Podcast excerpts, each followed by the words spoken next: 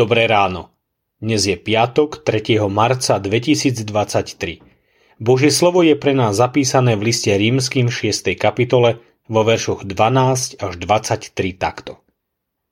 Nech teda nekráľuje hriech vo vašom smrteľnom tele tak, že by ste povoľovali jeho žiadostiam.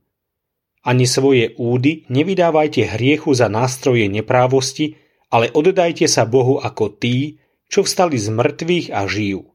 A svoje údy vydávajte Bohu za nástroje spravodlivosti. Hriech totiž nebude panovať nad vami, lebo nie ste pod zákonom, ale pod milosťou.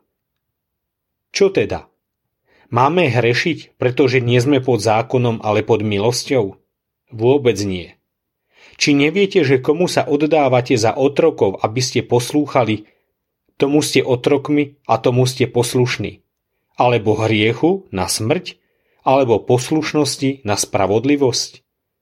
Ale vďaka Bohu, že ste len boli otrokmi hriechu a stali ste sa zo srdca poslušnými tomu učeniu, ktorému ste boli odovzdaní. Oslobodení však od hriechu, stali ste sa služobníkmi spravodlivosti. Po ľudsky hovorím pre slabosť vášho tela.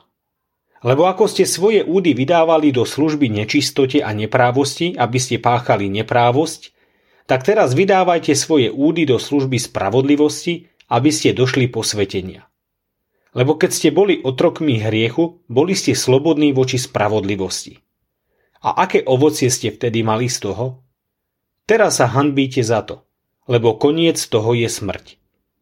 Teraz však, oslobodený od hriechu a oddaný službe Bohu, máte svoje ovocie na posvetenie a napokon väčší život. Lebo odmena za hriech je smrť, ale Božím darom milosti je väčší život v Kristovi Ježišovi, pánovi našom. Slobodný, zotročený. Byť otrokom hriechu alebo otrokom spravodlivosti? Často počuť diskusie o tom, čo znamená sloboda. Už to nie sú len štyri základné slobody. Sloboda prejavu, sloboda jednotlivca uctievať Boha vlastným spôsobom, sloboda od nedostatku a sloboda od strachu.